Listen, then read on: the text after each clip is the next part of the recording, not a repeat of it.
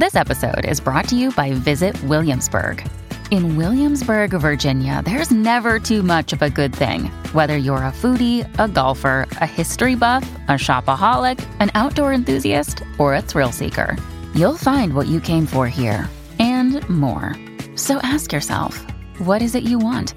Discover Williamsburg and plan your trip at visitwilliamsburg.com. Hey, thank you for listening. Did you know I have a YouTube channel? I have over 130 different videos. I have videos with more scary stories told in the rain, scary stories by a crackling fire, and I also have videos that are less relaxing and more on the scary side. Go check it out, and please don't forget to subscribe. In the YouTube search bar, just type being scared. All right. Catch you later. This story takes place in a pretty popular suburban area of eastern Pennsylvania. I have very little experience with bad people, even though my neighborhood and the ones around it frequently are made fun of for being so dangerous. I never understood why we received such a bad track record until the other night. I am a 17 year old teenager and I live with my family in a one story house. I have three windows in my bedroom, one right above my head, which usually shines a glare on my television during the day. I have been so caught up recently with online school, work, and personal time that I need time to relax. Because of this, my sleep schedule has been severely destroyed. I am up very late, 4 to 5 a.m., and only getting an hour or two of sleep for school. But during this time, I like to crack my window open and listen to the cars go by on the busy road behind my backyard. I use it as a way of meditation, listening to the faint sound of a car in the distance and then the gradual escalation in the volume of the car until it passes by and starts to settle again. It's very soothing. But this night, as I lay down pondering about my life, I hear something else. As a car just finished going by, I hear some light rustling. I was confused because it was very late for a squirrel or anything of the sort, and nobody in my family is up to let the dog out. I put it aside and made up an excuse. I start to forget about the noise and listen again, but I hear the rustling again, even louder this time. It was footsteps. I listen as they are slowly making their way through the dark night. I then realized how much louder they were, and suddenly I start to panic. My thoughts started to race, but then I start to hear a car. It gradually increases in volume, and then it passes my house, escaping into the night. I listened closely, but I did not hear anything. I waited for a few minutes and decided to take a look outside. I sat up in bed and got on my knees to peek outside. I didn't see anything. I then started to almost laugh at myself for thinking it was something else. I was dead wrong. As I sit there, I see my gate, which connects the grassy side of the busy street to my backyard, was open. Not wide, but about halfway. It was not windy, even though it tends to be in this area. I got up from bed, and as I turned around to head to my door, I hear. Psst. I froze. I was so scared in this moment, my thoughts were racing. I jolted my head back at the window, and with the light of my television aiding my vision, I saw an older man smiling in at me with a horrible look on his face. The man said, Hey, kid. I need to call a ride. I got lost. Can you let me in? And just as he finished his sentence, I bolted out of my room yelling, Dad! I threw on my shoes and grabbed the biggest kitchen knife I could find, while my dad ran into the kitchen to find me. I told him what happened, and we both ran outside. We went to the backyard, and we did not see him. But I noticed the back gate was closed a little bit more than before. I told my dad, and we went over to the gate, and at this point, my other brothers joined us as well. We walked through and looked onto the large road, and we saw a man sitting under a streetlight about 70 yards down the road. He started waving, which made my dad angry, but we weren't going to chase him in the dark. Who knows if he had a weapon on him or not? That's the end, though. At least I hope. I went out today with my dad to buy some curtains, just to help with my newfound anxiety.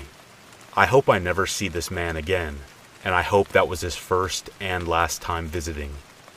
All I know is I will not be opening my window at night for a long, long time.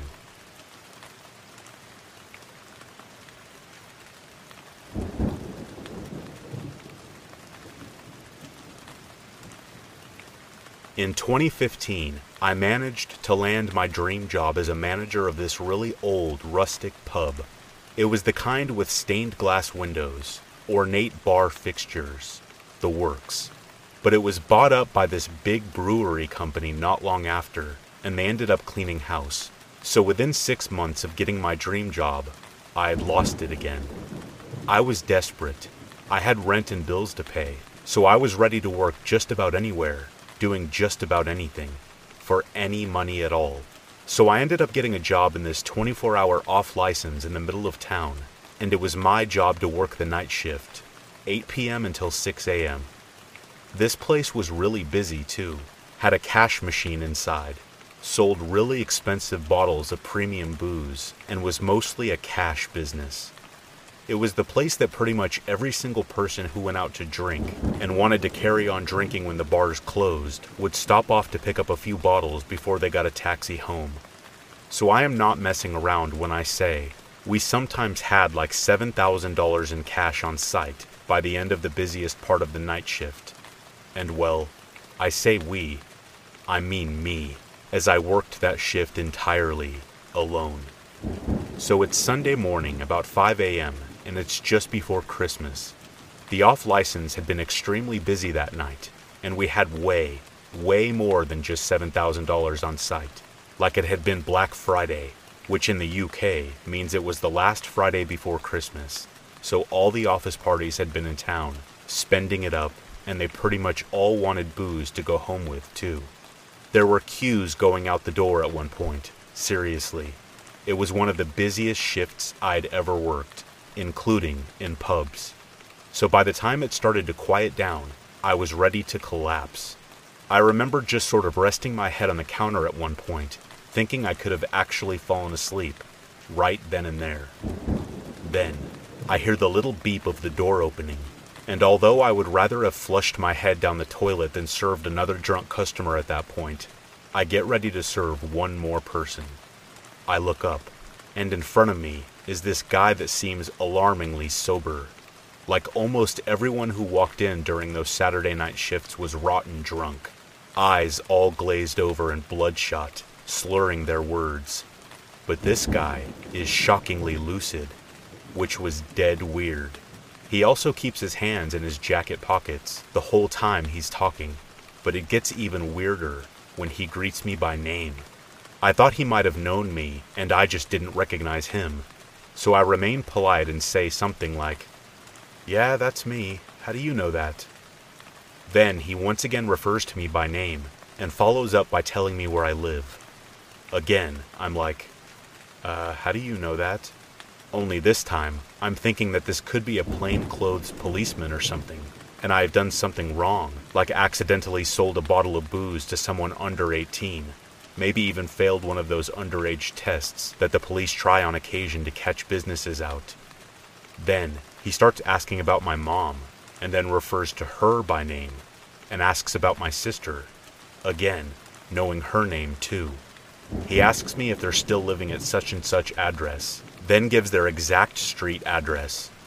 I then apologize and tell him that I just didn't recognize him figuring that he was an old family friend or something that I had forgotten all about. But something about him is creeping me out all the same. He didn't once take his hands out of his jacket pockets, like to the point it was getting sort of odd. People talk with their hands all the time, and this guy's hands were like wedged into those front pockets on his jacket. That's when these other guys walked in, who also seemed weirdly sober. They were quiet and deliberate in their movements, just pacing towards the counter and flanking the guy who seemed to know a little bit too much about me. Then, really politely, the guy who seemed to know all about where I lived and where my family lived asks me if there's a toilet in the back of the shop. I told him there was, and he tells me to walk back into it, lock the door, and not come out for at least half an hour, And just to make it clear that he's not really asking me, he shows me that he's holding something inside of his jacket. Something heavy. Only then do I realize what's happening. They proceed to take all the CCTV USB sticks, wreck the monitors, break into the safe, rinse the tills, empty the shelves of all the premium spirits. I mean, they absolutely robbed the place blind. All the while, I just sat in the back on the toilet, wondering how that guy knew where I lived or where my family lived. As they were leaving, I heard footsteps walking up to the toilet door, and I started shaking hard. Then I hear this voice telling me that I did the right thing for the sake of my family and that all of the stuff they had taken was insured, that no one but the insurance companies would lose a penny, and it was them who were the real thieves anyway. I ended up telling the police that I didn't get a good look at the guy's face, that I wanted to help them, but that I just couldn't. I told them it all happened really fast, and that they must have been professionals because I didn't even get a chance to hit the alarm behind the counter. They must have gotten away with like 10 grand, all in all and it didn't even take an hour for them to do it, more like 15 or 20 minutes. And they had managed to make sure that the one person capable of identifying them wouldn't say a thing to anyone about it. Like, I can't even tell you how frightening it was that they had managed to work out where my mom and sister lived. People who put that kind of work into criminality, they really are not to be messed with. And besides, it's just stuff just material stuff. It's not worth losing your life over, and it's certainly not worth risking your family's safety over. No amount of money compares to the safety of your family.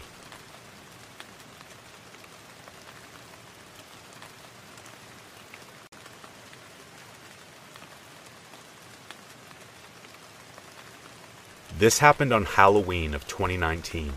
My friends and I were feeling the spooky vibes of the month and wanted to do something fun and exciting to satisfy our thirst. Being the dumb college kids that we were, we decided on exploring somewhere allegedly haunted in the hopes of seeing some genuine paranormal activity. Since we're from Illinois, the popular destination of Bachelor's Grove Cemetery immediately came to mind, and it was settled upon. Once the sun had set and the night had fallen, we would make our move sneaking into the cemetery after it had closed to get the full experience without having to worry about any other visitors. I must admit, I always wanted to do something like this before, but I was genuinely afraid of what might be waiting for us in that cemetery so late at night. Stories always circulated around the various apparitions people have encountered before, the different sounds that chilled them to the bone, and so on. All of this was festering inside of me well before we actually started driving over to the cemetery sometime in the evening. It was a pleasantly long drive, but I wasn't really in the mood to think about anything else except for the potential horrors that roamed the cemetery for all of eternity, or so they say. Couple in the fact that we were going to be trespassing in order to get through in the first place, and I was a nervous wreck. My friends were apparently doing a much better job at keeping their fears in check, though. For the sake of the story, I will call them Logan, Eddie, and Paul. The entire car ride there, they were laughing and joking around, not worried about what we would be getting into or what we might see. Looking back at the whole situation, I should have known that their optimism was a bad sign. No way would we have been able to explore this place without them being the slightest bit nervous but what's done is done. A little past seven, once night had finally fallen for real, and darkness went on in every direction, for as far as the eye could see, we arrived. Parking in the main parking lot was out of the question, because we did some looking into it, and found that in previous years, local law enforcement liked to wait there and catch any would be explorers before they could even get inside. So we had a backup plan since the actual cemetery was located in the center of a dense forest on all sides, essentially forming a square where all the roads would go around it. We were to park at some restaurant that was open super late and had a huge parking lot, all the way in the back, furthest away from the restaurant itself and closest to the road. This was in the exact opposite direction from the front entrance of the cemetery, so we figured This was our best chance of getting in while avoiding any cops in our way. From there, we would cross the street on foot and have a bit of a walk before arriving at a somewhat hidden path leading into the forest. Taking this back path would take a bit more time to get to the actual cemetery itself, since these trees were particularly thick and dense, but it was well worth it when considering the alternative. After everything was said and done, we found ourselves beginning our trek onto the path, unsure of how far we'd actually have to go before we would find what we were looking for. It was a windy night, and even though it wasn't especially cold or anything, I still remember my teeth chattering and my skin going cold. Aside from the occasional sound of leaves being crunched under our shoes as we walked, there was absolute silence. My once cheerful and energetic friends were now, all of a sudden, quiet and subdued. Logan, in particular, had this odd expression on his face, it being illuminated by my phone's flashlight as we walked.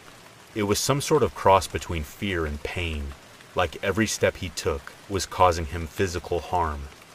Before I could question him about it, we found ourselves at our destination. Here we were, in the heart of Bachelor's Grove, with graves all around us and a certain chill in the air. Everyone split up to cover more ground, promising to call the others over if they were to encounter something.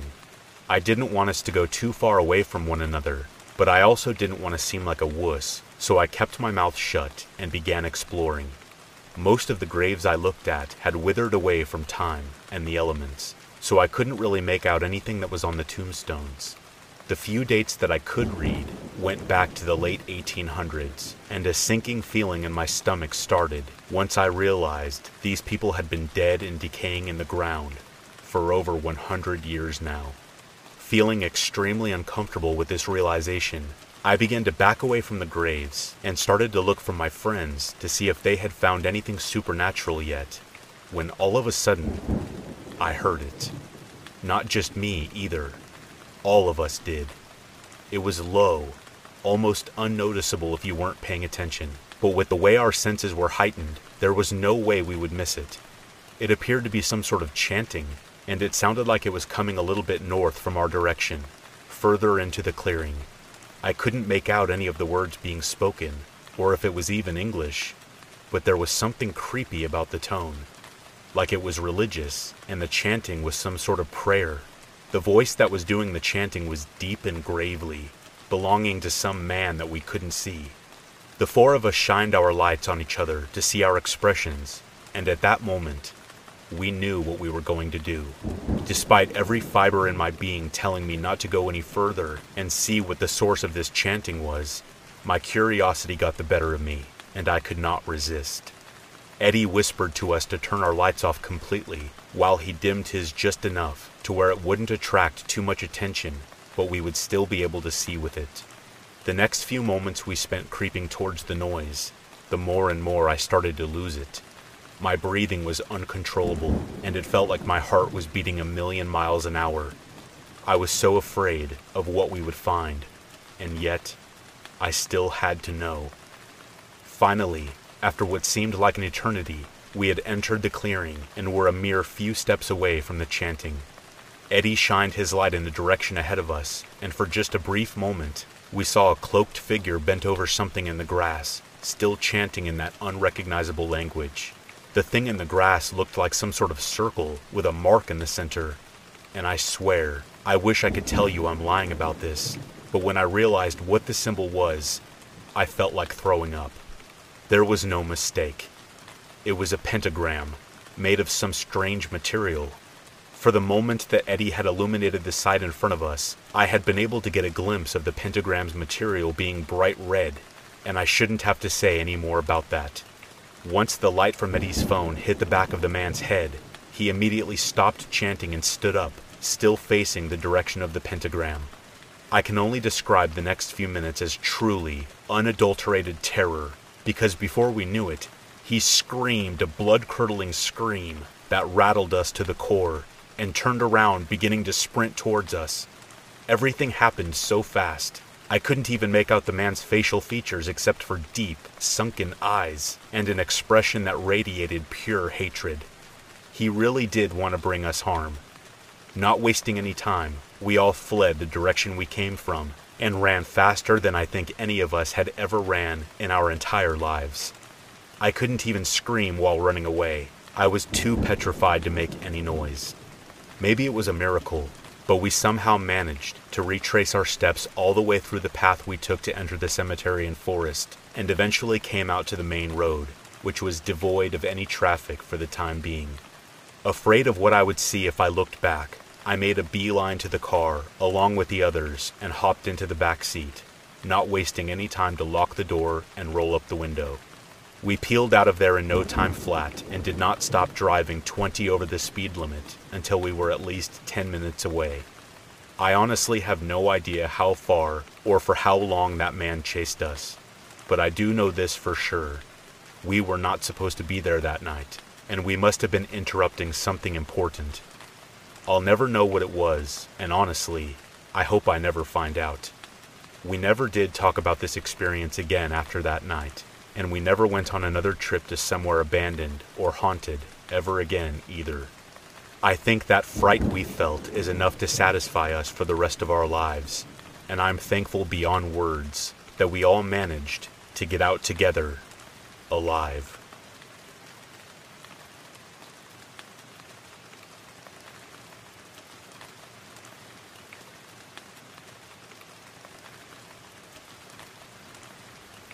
This happened four years ago. At the time this happened, I was 12 going on 13 in just a month or two. The friend I will mention in this story was 14 at the time. Her name was Sally, who I was staying with that night. At the time, the two year age gap seemed quite big. At 12 to 13 years old, I was about to start my second year of middle school, whereas Sally was about to begin her sophomore year of high school. I met her in the beginning of my first year at the new school. She was older than the other kids in our grade and was considered one of the popular kids, and I think that's what drew me to her at first. We became fast friends, and before we knew it, we were spending every single weekend together. Seriously, every single weekend. Nothing seemed to be out of the ordinary. It was your typical Friday night. We carpooled to her family's apartment after school. I have always been a picky eater, so when her family had dinner, I didn't eat with them. I just snacked on the Pop Tart that I had stowed away in my backpack in case they ordered something that I wouldn't eat. Something to note is that her family was pretty religious. I wouldn't go as far as to say they were fanatical, but they didn't allow their kids to watch horror movies or anything that was rated PG 13 or R. It did not stem from the desire to protect them from something inappropriate. Sally's mother had an irrational fear that scary movies had certain messages. We asked to watch The Purge, and our mom obviously said no. After some negotiating, she agreed to let us watch Hunger Games instead. After the movie, Sally and I went to hang out in her room. She put on some music, and being the age that we were, we gave each other makeovers. By the end of it, we were looking much older than just 12 and 14. This part of the night is when things started to seem off to me. Sally wasn't the most positive influence. Despite being my best friend at the time, she was manipulative and got off on putting me down. She had a habit of talking to men online and lying about her age. Sally showed me some texts between her and the man she was talking to. I can't give you an exact recount of them, but they consisted of him trying to convince her to meet up with him and just the usual things you would expect from a creep online. According to him, he was 19, tall, and blonde with soulful blue eyes. Once I saw the texts, I asked if she had a picture of him. Something did not sit right with me after seeing the messages. She showed me what he looked like, and he was very clearly not 19. This man was at least 40 and looked like he lived in his mother's basement. That night, we got a call from him Sally answered without hesitation, and when I heard the voice on the other end of the call, I felt like I was going to be sick. You're so pretty. Why don't you come meet me? Sally said that she couldn't because she was spending the night with a friend. The mention of that sparked his interest, and then he proceeded to try and ask us both to meet him. Sally, lacking any common sense, said yes. Thus begun her plan for us to sneak out and walk 15 blocks to meet him in a deserted McDonald's parking lot. I did not want to go. I was raised on stories of what happens to teen girls who meet random men from the internet in person. But after adamant pleading from Sally that she didn't feel safe going by herself, I agreed. We took our phones with us for the walk. I had a kitchen knife hidden on me in case something were to happen and I needed to defend myself. The route that we had to take to get there didn't have very many street lamps, and there weren't any houses. We were surrounded by trees on both sides of us. When we got to the parking lot, the only car parked nearby was a black beat up 2000 Toyota Corolla. The car was still running when we got there, and from what we could tell, there was more than just one person inside. The man from the picture got out of the front passenger seat and left the door open behind him before approaching us. I turned my flash on so I could see, and he was obviously on something. I can't tell you what it was, but his eyes were so wide, they looked like they were about to pop out of his head. He was jittery and kept twitching. I became very conscious of how big he was. Maybe six foot two, around 280 pounds. For reference, my friend and I did not look our ages, even without makeup. I'm about 5'2, and my friend was taller, probably around 5'6, but we were both significantly smaller than this man. He reached out for us and caught my friend by the arm. I went to get my knife as quickly as I could, and that's when I saw his friends getting out of the car. He invited us back to his car and offered us booze and drugs, but after seeing my knife and that I was ready to call the police, he released my friend. I took Sally's arm and ran faster than I ever had in my life. We took the long way home to avoid them finding out where she lived in case they were following us. Once we got there, her family was still sound asleep. We locked all the doors, closed the blinds, and blocked him on everything. There wouldn't be any sleeping that night.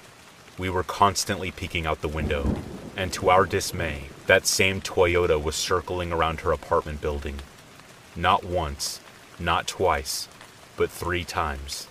I never mentioned any of this to my parents out of fear of getting grounded or in some kind of trouble. I'm 16 now, and they still have no idea. I still get nervous when I see a car similar to the one from that night.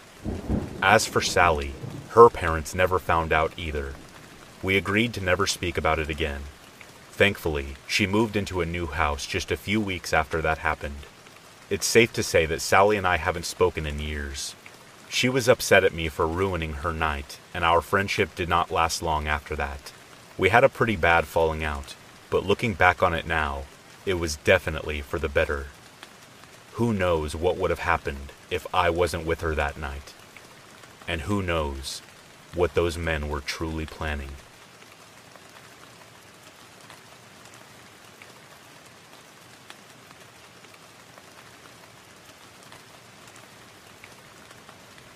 In high school, I had a stalker.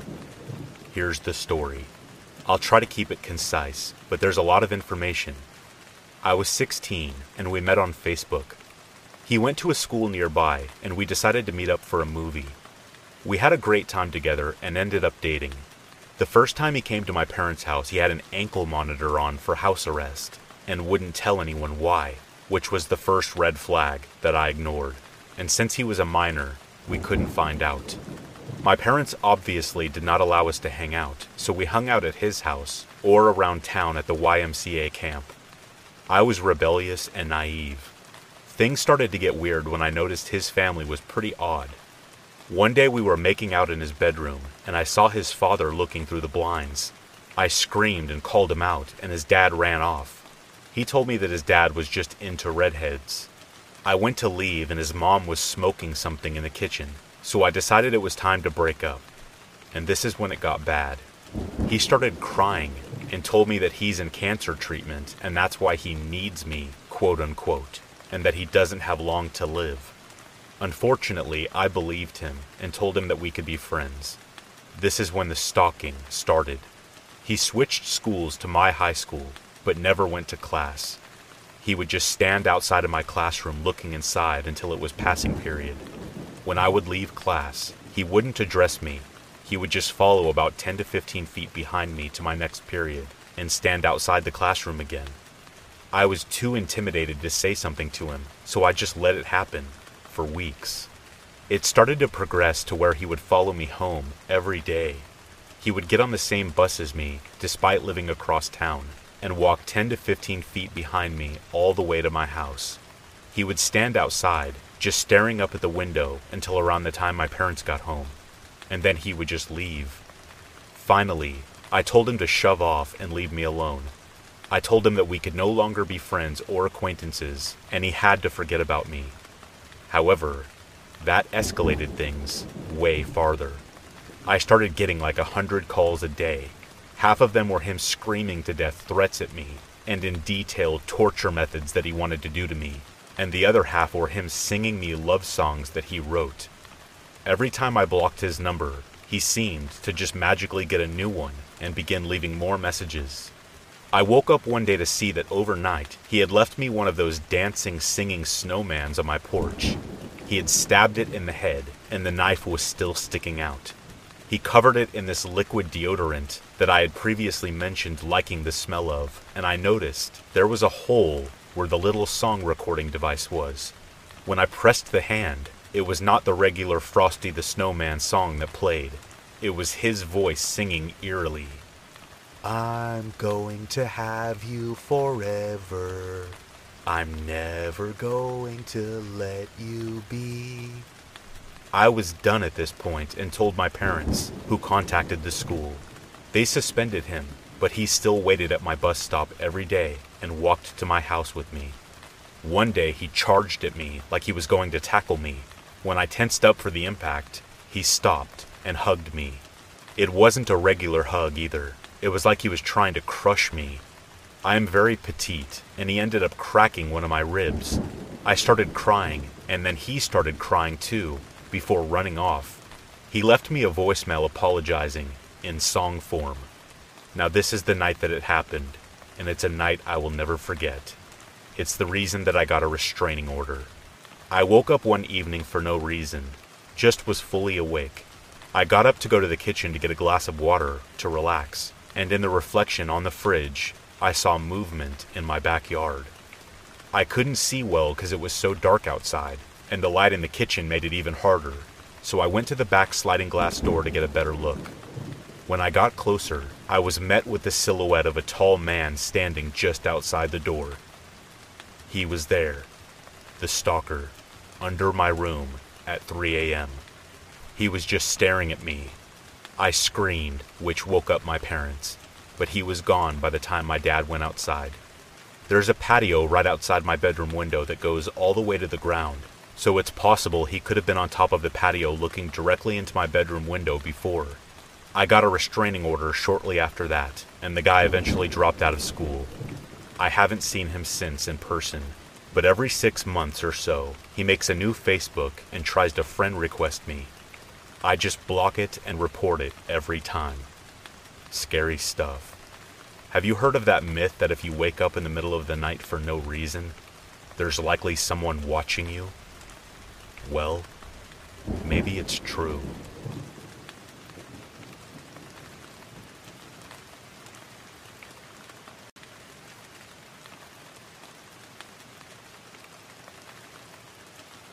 Way back when I was in my mid 20s in the late 1980s, I used to be hardcore into hiking and camping, but given that my home state of Rhode Island is like the size of a postage stamp, relatively speaking anyway, I exhausted a lot of more of local campgrounds pretty quickly and began to long for something a little wilder.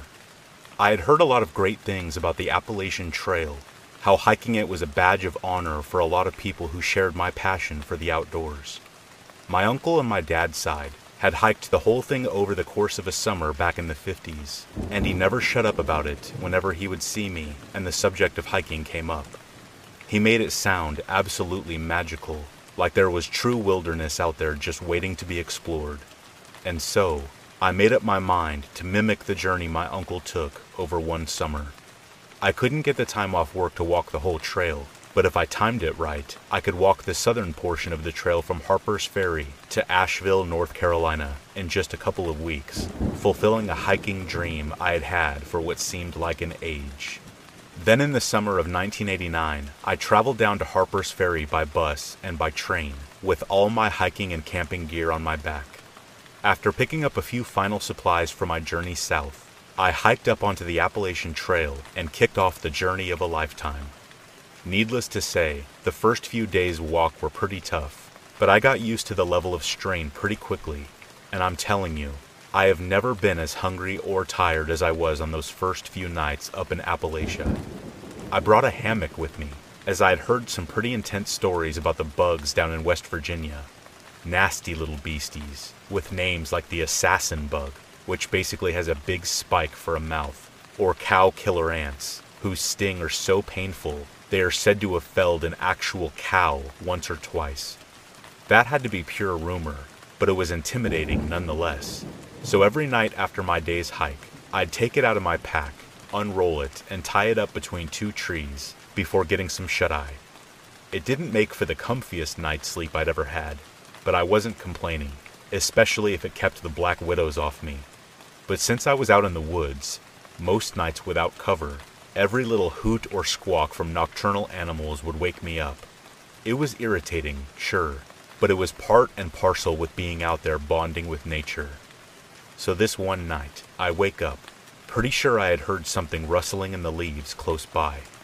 I shift in my hammock, peering over shoulder, and then feel my blood run cold as I see this big, dark shape looming over me.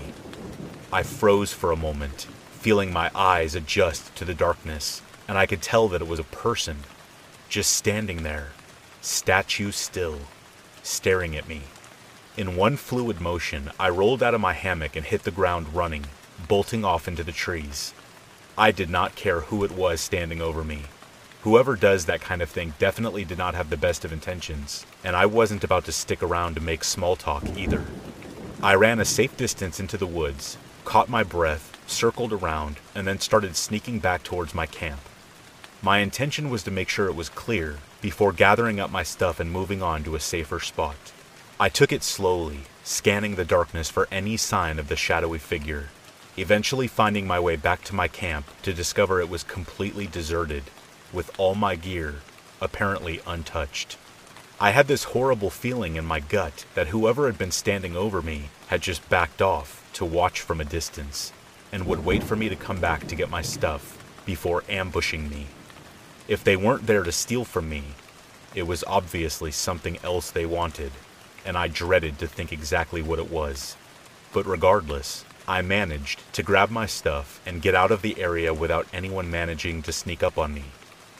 The next few days, I walked hard and fast, exhausting myself in my attempts to get as far away from the area as possible. After that, I figured I was safe no one had bothered me during the previous few days hiking, so I figured I would be okay from there on out. But I was wrong. Hideously wrong. Every single night since that incident had me struggling to get to sleep. I kept picturing that person standing over me, just staring down at me in the darkness. I had no idea how long they had been there, or what they had in mind for me, and I was just glad that I had gotten out of the area. But still, I didn't start to feel safe again until I had bought some fishing line from a sporting goods store in one of the small towns I passed through on my way down the trail, which I could then use to make tripwires that ran between the trees close to where I was camping. Then a couple of empty cans of beans strung together, and whoever snagged their foot on the wire would make the cans clank together, alerting me to their presence. I had one big scare when a fox snagged the line, and I rolled out of my hammock with a knife in hand, ready to take on whoever was about to creep up on me, only to see the furry little guy scurrying away in the moonlight. I did end up laughing to myself about that one, and after that, I stopped sleeping with my knife in my hand, because all it would have taken was one little slip, and I would be in a whole world of trouble. About a week went by, and I had just gotten over the whole shadowy figure in the night incident.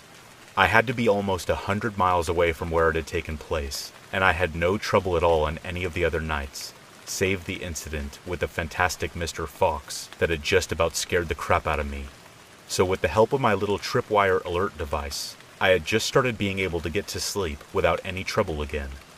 But that night, I woke up suddenly to find that I couldn't move properly. I couldn't bring up arms from my sides at all, and the material from my hammock seemed to be pushed up right into my face. I was cocooned by it, like the fabric was wrapped around my entire body. This has only just registered in my half awake brain when I heard the sound of fabric snapping then boom, I hit the dirt hard, completely knocking the wind out of me. I had no idea what was going on, struggling to break out of the hammock, only I couldn't. That's when I felt the hammock being dragged across the forest floor. Then it hit me. Whoever was dragging me across the ground had bundled me up in my own hammock with some kind of cord, cut the ropes tying me to the trees, and was proceeding to drag me off to God knows where. I screamed at the very top of my lungs for whoever it was to let me out, but no one responded.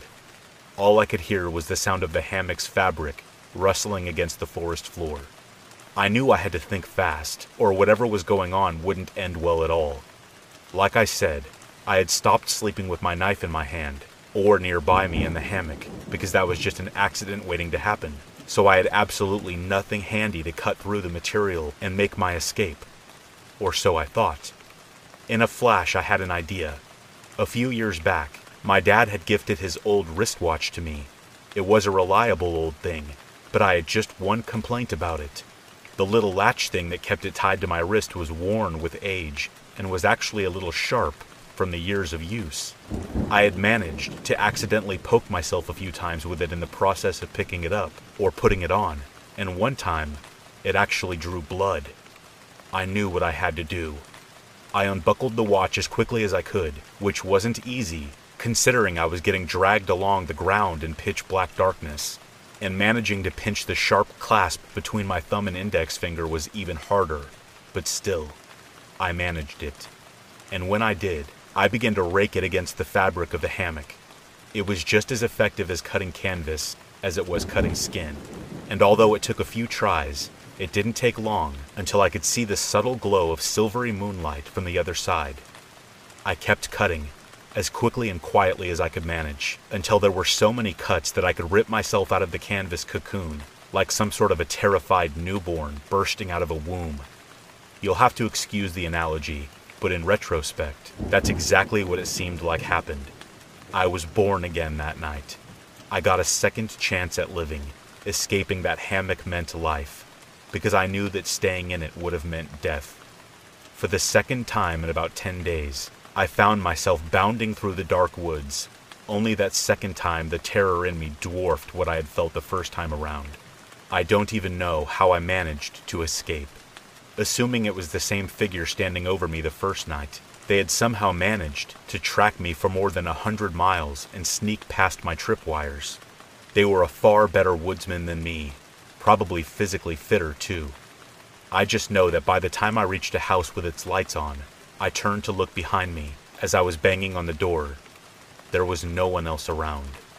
The family who lived there were kind enough to put me up for the night after I called the local sheriff, who came out in the morning to help me retrace my steps through the woods. We found my camp, but not the hammock, and although I told him everything in excruciating detail, I could tell he was skeptical of my story.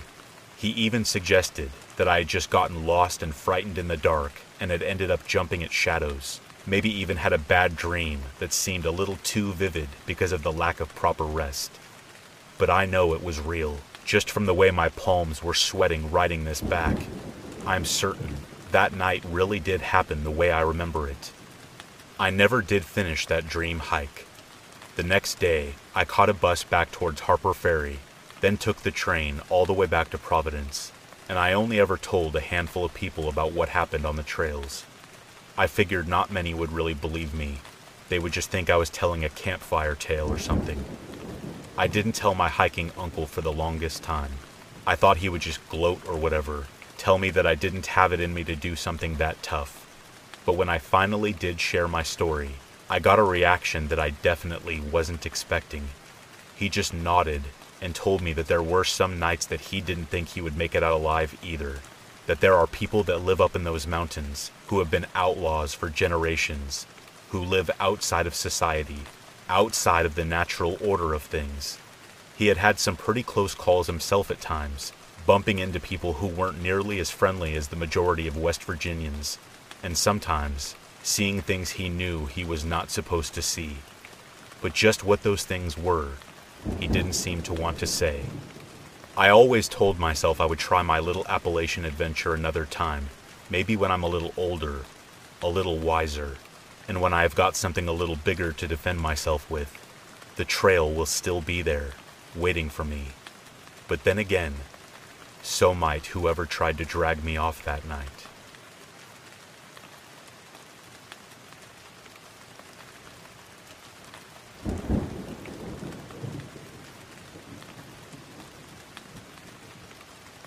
For some backstory, I was in seventh grade going from my school in the downtown area of my city to my house. The buses usually are composed of a certain constant demographic the teenagers coming home from school, the working class adults, and sadly, single mothers with their children trying to save a buck by using the bus. In addition to this demographic, there are the two types of disturbances drug addicts or alcoholics that are loud and disruptive, usually begging for a dollar, and the middle aged male creep or predator preying on middle schoolers or young women, both of which I have had my encounters with. But today's story is not my own experience. I did have a front row seat of this crazy encounter, though. Now that we have the exposition, on to the story. I find a seat near the end of the bus by myself. Because of the way the buses work, there is one row on each side of the bus, and each seat has two sitting spaces. I'm sorry if that doesn't make sense. But there's also a twisty area in the middle of the bus. Two seats are directly across from each other in this area. On the opposite side of me is a working class man, some teenagers behind me, and in front of me are the main characters of this story a dingy, unshaven man, and three teenage girls. The man being directly in front of me, and the three girls in the twisty seats in front of the man. Being that there's only two per seat, one of these girls decides to sit in one of her friend's laps to stay close to and not have to sit beside a stranger. Upon seeing this, the man begins to sort of creepily laugh to himself before obnoxiously adjusting the way he's sitting in a suggestive manner. As the ride begins and the girl notices him, he starts to pat his thigh as if to suggest she sit down there, then leading to verbalizing these actions, saying things like, Come here, come sit here instead, or You belong right here. Everyone inside of this disgusting behavior catches on, and they are all watching him. The girl simply scowls at the man and turns away, her friends throwing light insults at him. His attempts in vain, he turns to the working class man who's watching what's going on. He then says something along the lines of, Why is she sitting there? She needs to be on my lap instead. Further commenting on this high schooler's body and doing the buddy buddy arm nudge with him as if the two were pals. Just a note she is visibly a high schooler. Our district requires standard school attire, so she's in khaki shorts and a button up short sleeve shirt with a backpack. So there is no way this man couldn't have known she was underage, but I digress. Anyways, hearing these outrageous statements from the man, working class man replies with something like, Hey, don't you ever associate me with whatever you think this is. This is a child you're talking about. I come from Detroit. We put people like you in the dirt. The man, not at all deterred, scoffs and does that hand flinging motion as if to blow him off. The working class man's stop is coming up, and as he stands, he tells the girl that he apologizes for what she's going through and leaves. The girl tells him on his way out, Thank you, but I'll be able to handle it. Just gotta wait. The gross man turns back to her and says, Handle what? Me? And laughs to himself. I was appalled at his gross statements, but even angrier than me were the adults and male thugs who started standing in the area where the situation was, all witnesses to this atrocity. I remember hearing the guys all started getting riled up behind me in defense of the girl. Now, this guy starts to get a bit scared he has now stopped talking upon seeing how many people are against him. The girl again goes on to assure the crowd that she's got everything under control, and things calm down a bit. That is, until he pulls the string to notify the driver that he wants to leave at the next stop. In a split second, everyone's eyes were back on him. The thugs begin standing up again, just in case he plans to run from whatever the girl has in store for him. The bus begins to arrive to the stop, and as the man stands up, so does the girl. He attempts to walk past her, but upon approaching her, she pushes him back, not to get him off his feet, but to get him back from the forming group of people. She does this because he stumbles backward. She swings her belt off her waist and yells, You like to prey on little girls? You like flirting with little girls? As a grown man? And starts beating the brakes off this guy with it. And yes, she was using the metal side. My ears filled with clinking of metal on his body and his head, the slapping of the leather on his skin, and the moans and cries of this fully grown man who is now on the ground in tears, attempting to escape his well deserved beating. The bus ends up completely stopping, the driver running back to separate the two. The girl is still beating the man with all her might as the bus driver rushes over to pick her up and pull her away from the man. The man ends up crawling on hands and knees off the bus, where he had then laid on the concrete, moaning and crying in pain. Everyone was escorted off the bus, and the police were soon called to get the man medical attention. The police ended up detaining the girl, and I couldn't find any information about her charges. But I hope wherever she is, she's having a good day. As for the man, all I can say is just don't be a creep, and bad things won't come to you. I admire that girl's bravery, and the passengers that bonded together for the safety of the girl were the best demonstration of what a community should be that I have ever seen.